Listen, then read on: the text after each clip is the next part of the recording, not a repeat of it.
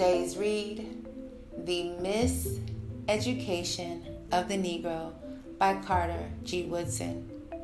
Chapter 10 The Loss of Vision. History shows then that as a result of these unusual forces in the education of the Negro, he easily learns to follow the line of least resistance rather than battle against odds for what real history has shown to be the right course. A mind that remains in the present atmosphere never undergoes sufficient development to experience what is commonly known as thinking. No Negro, thus submerged in the ghetto, will have a clear conception of the present status of the race or sufficient foresight to plan for the future, and he drifts so far toward compromise that he loses moral courage. The education of the Negro, then, becomes a perfect device for control from without. Those who purposely promote it have every reason to rejoice, and Negroes themselves exultingly champion the cause of the oppressor. A comparison of the record of the spokesman of the race today with that of those of the 18th century shows a moral surrender. During the prolonged struggle between the French and English in America, the Negroes held the balance of power at several strategic points and used it accordingly. Today, the Negro finds himself inconsequential because he can be parked on one side of the fence. The same balance of power was evident also during the American Revolution when Negro soldiers insisted on serving side by side with others. Today, many Negroes are content as menials in the Army. At that time, Negroes preached to mixed congregations. Today, we find Negroes busy separating them. The 18th century Negro resented any such thing as social distinctions. Today, Negroes are saying that they do not want social equality. Negroes of that epoch said with the ancient poet, I am a man, and deem nothing that relates to man a matter of indifference to me. Today, however, the average Negro says, Now I am a colored man, and you white folks must settle that matter among yourselves. At a still later date, the American Negro showed more courage than he does today with all of his so called enlightenment. When the free Negroes were advised a hundred years ago to go to Africa, they replied that they would never separate themselves from the slave population of this country, as they were brethren by the ties of consanguinity, of suffering, and of wrong.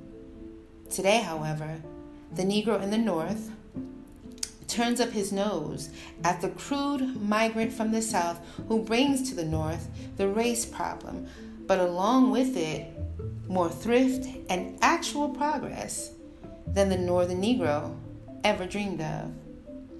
When again in 1816, free Negroes like Richard Allen, James Forten, and Robert Purvis were referred to as a foreign element whose social status might not be secure in this country, instead of permitting the colonizationists to shove them aside as criminals to be deported to a distant shore, they replied in no uncertain terms that this soil in America, which gave them birth, is their only true home.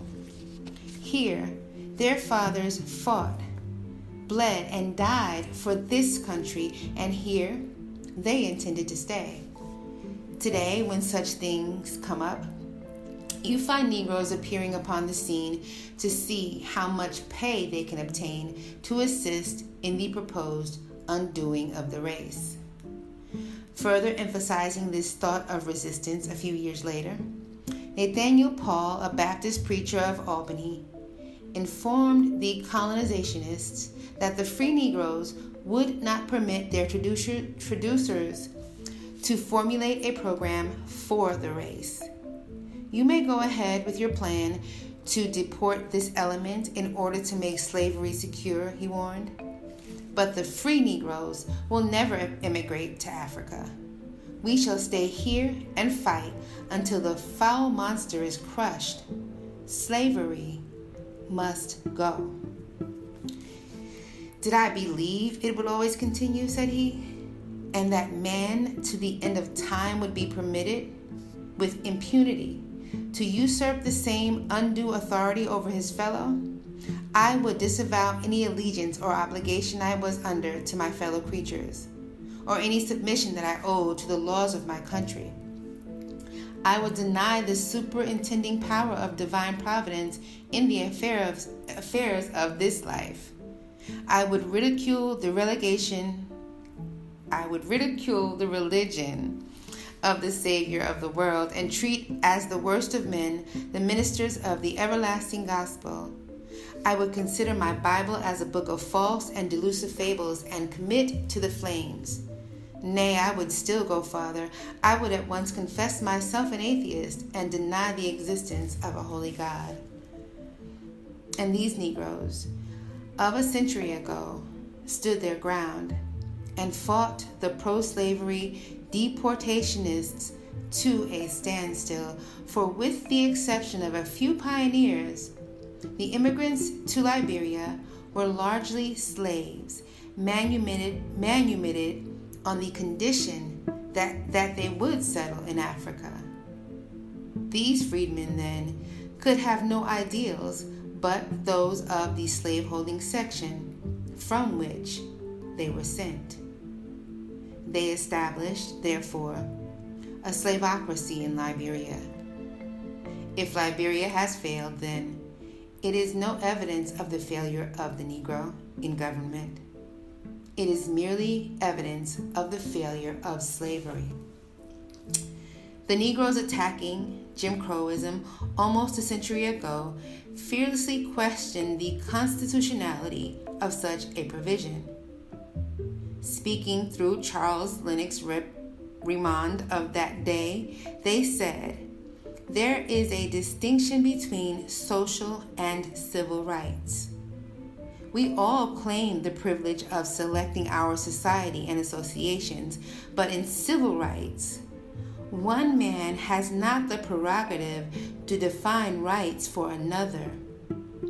These race distinctions react in all their wickedness, to say nothing of their concocted and systematized odiousness and absurdity upon those who are illiberal and mean enough to practice them. In our day, however, we find some highly educated Negroes approving such Jim Crowism. For example, not many years ago, an outstanding Baptist preacher dabbling in politics in West Virginia suggested to the whites that they enact a Jim Crow car law in the state, and we had difficulty in crushing that sentiment. A few years thereafter, the author heard one of our bishops say that we should not object to such separation, for we want to be by ourselves. When this distinguished churchman died, the traducers of the Negro lauded him to the skies, and thoughtless members of the race, thinking that he deserved it, joined in the loud acclaim. In this way, the large majority of educated Negroes in the United States have accepted segregation and have become its fearless champions. Their filled but undeveloped minds do not enable them to understand that although an opiate furnishes temporary relief, it does not remove the cause of the pain. In this case, we have yielded on principle to satisfy the mob, but have not yet found an ultimate solution of the problem at hand. In our so called democracy, we are accustomed to give the majority what they want rather than educate them to understand what is best for them. We do not show the Negro how to overcome segregation, but we teach him how to accept it as final and just. Numerous results from this policy may be cited. The white laboring man refuses to work with Negroes because of the false tradition that the Negro is an inferior, and at the same time, the Negro, for the same reason, becomes content with menial service and drudgery. The politician excludes the Negro from the councils of his party and from the government because he has been taught that such is necessary to maintain the supremacy of his race. The Negro, trained in the same school of thought, accepts this as final and contends for such meager consideration as the bosses may begrudgingly grant him. An irate resident in an exclusive district protests against an invasion by Negroes because he has learned that these poverty stricken people are carriers of disease and agents of crime. The Negroes, believing that such is the truth, remain content in the ghetto. The irrational parent forces the separation of the races in some schools because his child must occupy a seat next to a pupil of tainted African blood. The educated Negro accepts this as inevitable and welcomes the makeshift for his people. Children of Negroes are excluded from the playgrounds because of the assertion that they will contaminate those of the whites. The Negroes, yielding, settle down to a policy of having their children grow up in neglected fashion in the most undesirable part of the city. The Negro is forced to ride in a Jim Crow car to stamp upon him more easily the badge of his inferiority. The educated Negro accepts it as settled and abandons the fight against the social prescription. And this goes, and thus goes segregation, which is the most far reaching development in the history of the Negro since the enslavement of the race. In fact, it is a sequel of slavery. It has been made possible by our system of miseducating innocent people who did not know what was happening. It is so subtle that men have participated in promoting it without knowing what they were doing. There are a few defenders of segregation who are doubtless sincere. Although nominally free, they have never been sufficiently enlightened to see the matter other than as slaves. One can cite cases of Negroes who opposed emancipation and denounced the abolitionists. A few who became free re enslaved themselves. A still larger number made no effort to become free because they did not want to disconnect themselves from their masters, and their kind still object to full freedom. Ever since the Civil War, when Negroes were first given a chance to participate in the management of their affairs, they have been inconsistent and compromising. They have tried to gain one thing on one day by insisting on equality for all, while at the same time endeavoring to gain another point the next day by segregation.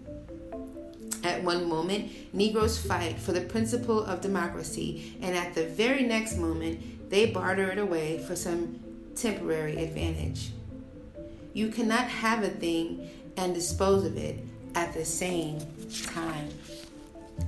For example, the Negro political leaders of the Reconstruction period clamored for suffrage and the right of holding office, serving in the militia and sitting on the jury, but few of them wanted white and colored children to attend the same school. When expressing themselves on education, most of them took the position of segregationists, and Charles Sumner, in his fight for the civil rights of the Negro, had to eliminate mixed schools from his program, not only because many whites objected, but also because the Negroes themselves did not want to did not seem to want them.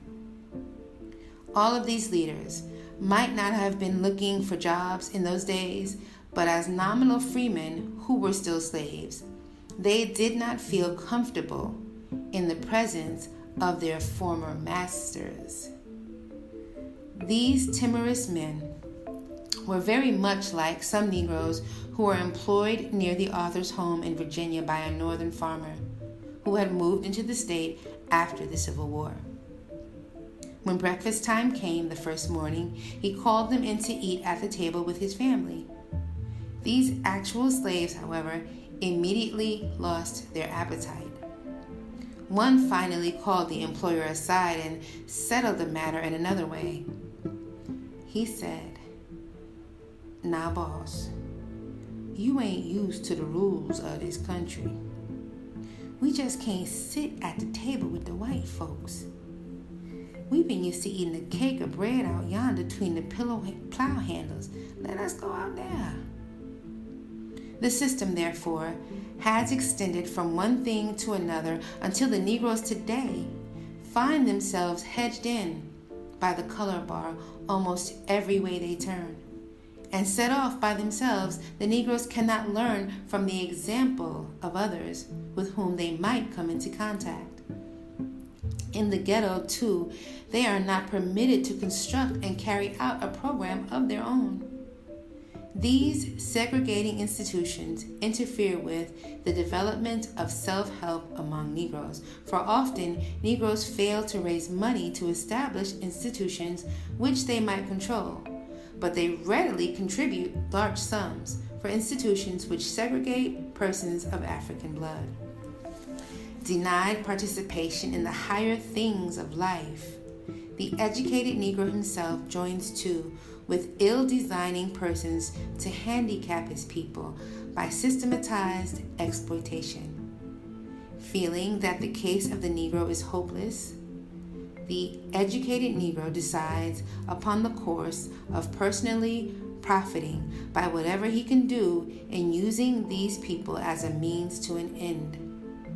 He grins in their faces while extracting money from them, but his heart shows no fond attachment to their despised cause. With a little larger income than they receive, he can make himself somewhat comfortable in the ghetto, and he forgets those who have no way of escape.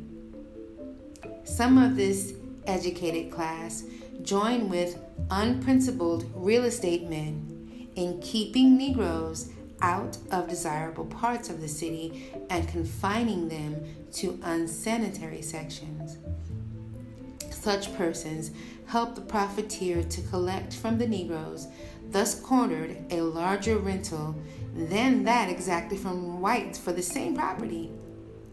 In similar fashion, a Negro minister sometimes goes into a community where the races are moving along amicably together in their churches and rents a shack or an old empty store to start a separate church for our people. Not to supply any practical need, but to exploit those who have never learned to think. Professional men, too, walking in their footsteps, impose also upon the poor innocent Negroes who do not know when they are being treated properly and when they are not. But high fees may be obtained from them inasmuch as they cannot always go to others for service.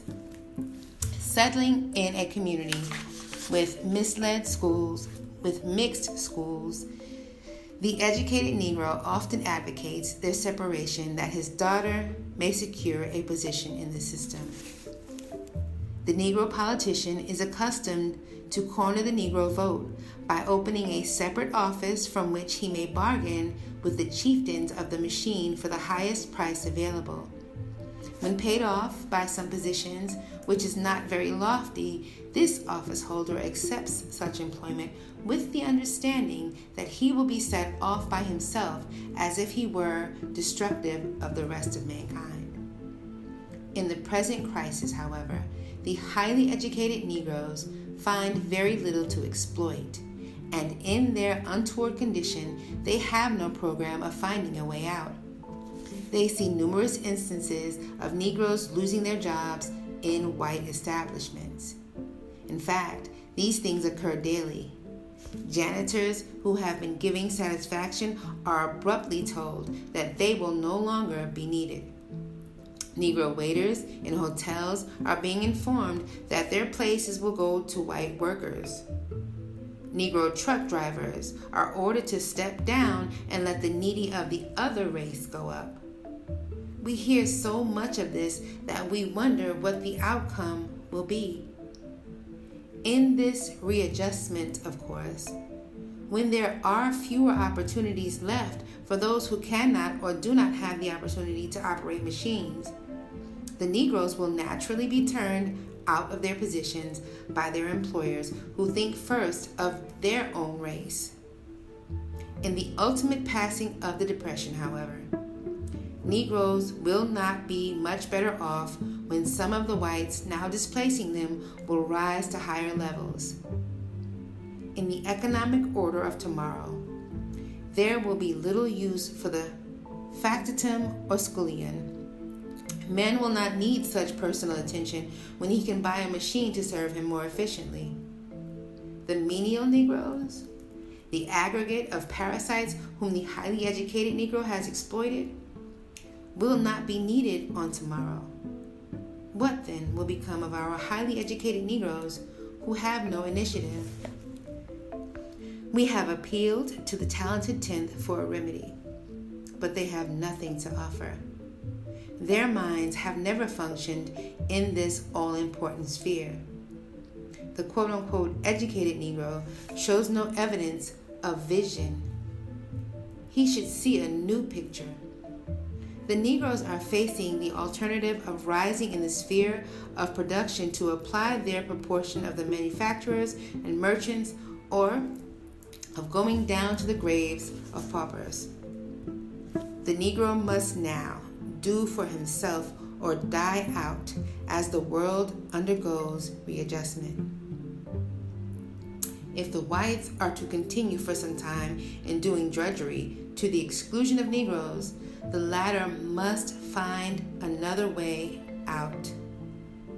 Nothing forces this upon one more dramatically than when he learns that white women in Montgomery, Alabama, Alabama are coming to the back door of Negro homes asking for their washing. If the whites have reached this extremity and they must be taken care of first, what will be left for the Negroes? At this moment, then, the Negroes must begin to do the very thing which they have been taught that they cannot do. They still have some money and they have needs to supply they must begin immediately to pool their earnings and organize industries to participate in supplying social and economic demands. If the Negroes are to remain forever removed from the producing atmosphere and the present discrimination continues, there will be nothing left for them to do. There is no reason for lack of confidence because of the recent failure of Negro enterprises although the highly educated Negro assert to the contrary. This lack of confidence is the cause of the failure of these enterprises. If the Negroes had manifested enough confidence in them and had properly supported them, they would have been strong enough to stand the test in the crisis. Negro banks, as a rule, have failed because the people, taught that their own pioneers in business cannot function in this sphere withdrew their deposits. An individual cannot live after you extract the blood from his veins. The strongest bank in the United States will last only so long as the people will have sufficient confidence in it to keep their money there. In fact, the confidence of the people is worth more than money. The lack of confidence of the Negro in himself and in his possibilities is what has kept him down. His missed education has been a perfect success in this respect, yet it is not necessary for the Negro to have more confidence in his own workers than in others. If the Negro would be as fair to his own as he has been to others, this would be all that is necessary to give him a new lease on life and start the trend upward. Here, we find that the Negro has failed to recover from his slavish habit of berating his own and worshiping others as perfect beings. No progress has been made in this respect because the more education the, the Negro gets, the worse off he is. He has just had so much longer to learn to decry and despise himself. The race, looking to this educated class for a solution of its problems, does not find any remedy, and on the contrary, sees itself further and further away from those things to which it has aspired. By forgetting the schoolroom for the time being and relying upon an awakening of the masses through adult education, we can do much to give the Negro a new point of view with respect to economic enterprise and group cooperation. The average Negro has not been sufficiently miseducated to become hopeless. Our minds must become sufficiently developed to use segregation to kill segregation, and thus bring to pass that ancient and yet modern prophecy The wrath of man shall praise thee. If the Negro in the ghetto must eternally be fed by the hand that pushes him into the ghetto, he will never become strong enough to get out of the ghetto. This assumption of Negro leadership in the ghetto, then, must not be confined to matters of religion, education, and social uplift. It must deal with such fundamental forces in life as make these things possible. If the Negro area, however, is to continue as a district supported wholly from without, the inept dwellers therein will merit and will receive only the contempt of those who may occasionally catch glimpses of them in their plight. As Frederick Douglass said in 1852, it is vain that we talk of being men if we do not the work of men. We must become valuable to society in other departments of industry than those servile ones from which we are rapidly being excluded. We must show that we can do as well as they. When we can build as well as live in houses, when we can make as well as wear shoes, when we can produce as well as consume wheat, corn, and rye, then we shall become valuable to society. Society, continued Douglass, is a hard hearted affair. With it, the helpless may expect no higher dignity than that of paupers. The individual must lay society under obligation to him, or society will honor him only as a stranger and a sojourner.